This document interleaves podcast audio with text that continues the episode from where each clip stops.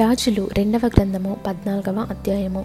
ఇస్రాయేలు రాజును యెహోయాహాజు కుమారుడునైన యహోయాషు ఏలుబడిలో రెండవ సంవత్సరమందు యూదరాజును యోవాషు కుమారుడునైన అమజ్య రాజాయను. అతడు ఏలనారంభించినప్పుడు ఇరవై ఐదేండ్లవాడై ఎరుషలేమునందు ఇరవై తొమ్మిది సంవత్సరములు ఏలెను.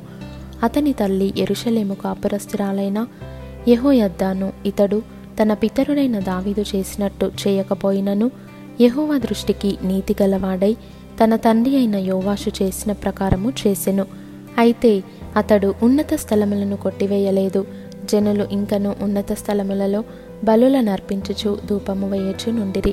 రాజ్యమందు తాను స్థాపింపబడిన తరువాత రాజకు తన తండ్రిని చంపిన తన సేవకులను అతడు హతము చేయించెను.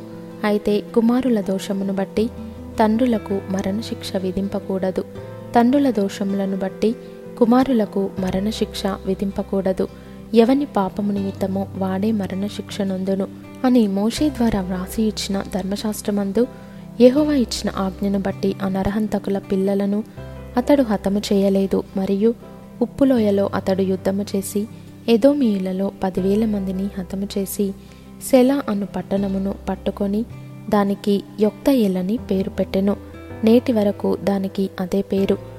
అంతటా ఆ మధ్య ఇస్రాయేలు రాజైన యహూకు పుట్టిన యహోయాహాజ్ కుమారుడైన యెహోయాషునొద్దకు దూతలను పంపి మనము ఒకరినొకరము దర్శించినట్లు నన్ను కలియరమ్మని వర్తమానము చేయగా ఇస్రాయేలు రాజైన యహోయాషు యూదా రాజైన అమజ్యాకు ఈలాగు వర్తమానము పంపెను.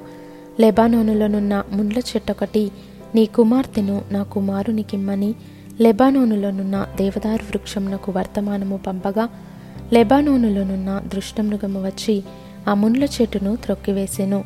నీవు ఎదోమియులను హతము చేసినందున నీ హృదయమందు నీవు అతిశయపడుచున్నావు సరే. ఇప్పుడు నీ నగరునందు నీవుండి నీకున్న ఘనతను బట్టి నీవు అతిశయపడుము.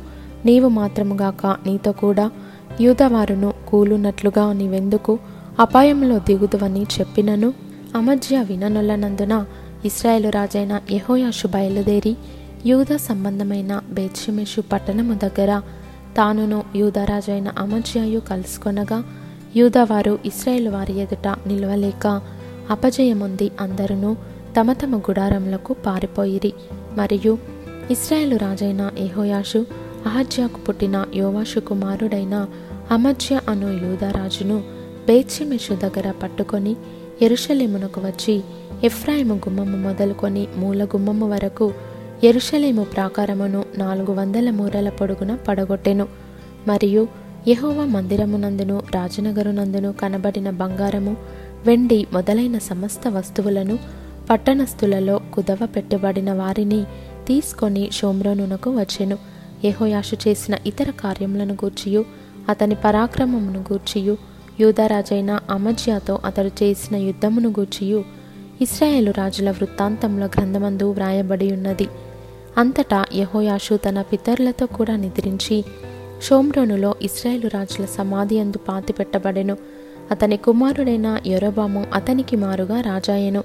యూదరాజైన యోవాషు కుమారుడైన అమజ్య ఇస్రాయేలు రాజైన యెహోయాహాజు కుమారుడైన యహోయాషు మరణమైన తరువాత పదునైదు సంవత్సరములు బ్రతికెను. అమజ్య చేసిన ఇతర కార్యములను గూర్చి యూదరాజుల వృత్తాంతముల గ్రంథమందు వ్రాయబడి ఉన్నది.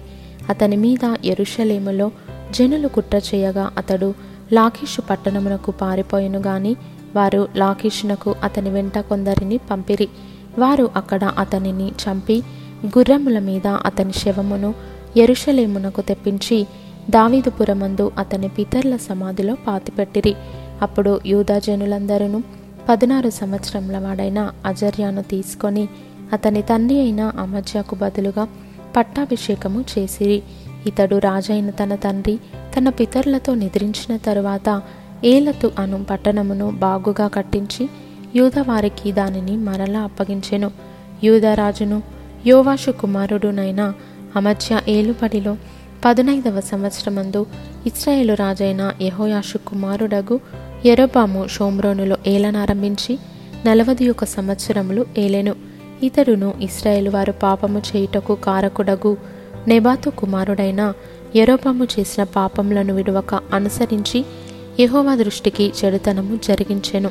గత్హే పేరు ఊరివాడైన అమితయ్యకి పుట్టిన తన సేవకుడైన యోనా అను ప్రవక్త ద్వారా ఇస్రాయేలీల దేవుడకు యహోవా సెలవిచ్చిన మాట చొప్పున ఇతడు హమాతునకు పోవు మార్గము మొదలుకొని మైదానపు సముద్రము వరకు ఇస్రాయేల్ వారి సరిహద్దును మరలా స్వాధీనము చేసుకొనెను. ఏలయనగా అల్పులేమి ఘనులేమి ఇస్రాయేల్ వారికి సహాయులెవరునూ లేకపోయిరి. యహోవా ఇస్రాయేల్ వారు పొందిన బాధ ఘోరమైనదనుకొనెను ఇస్రాయేలను పేరు ఆకాశము క్రింద నుండి తుడిచివేయనని యహోవ సెలవిచ్చి ఉండెను గనుక యహోయాషు కుమారుడైన యెరోబాము ద్వారా వారిని రక్షించెను. ఎరోబాము చేసిన ఇతర కార్యములను గూర్చియు అతడు చేసిన దానినంతటిని గూర్చియు అతని పరాక్రమమును గూర్చియు అతడు చేసిన యుద్ధమును గూర్చియు దమస్కు పట్టణమును యూదవారికి కలిగియున్న హమాతు పట్టణమును ఇస్రాయేలు వారి కొరకై అతడు మరలా పట్టుకొనిన సంగతిని గూర్చియు ఇస్రాయేలు రాజుల వృత్తాంతముల గ్రంథమందు వ్రాయబడి ఉన్నది ఏరోబాము తన పితరులైన ఇస్రాయేలు రాజులతో కూడా నిద్రించిన తరువాత అతని కుమారుడైన జకర్య అతనికి మారుగా రాజాయను.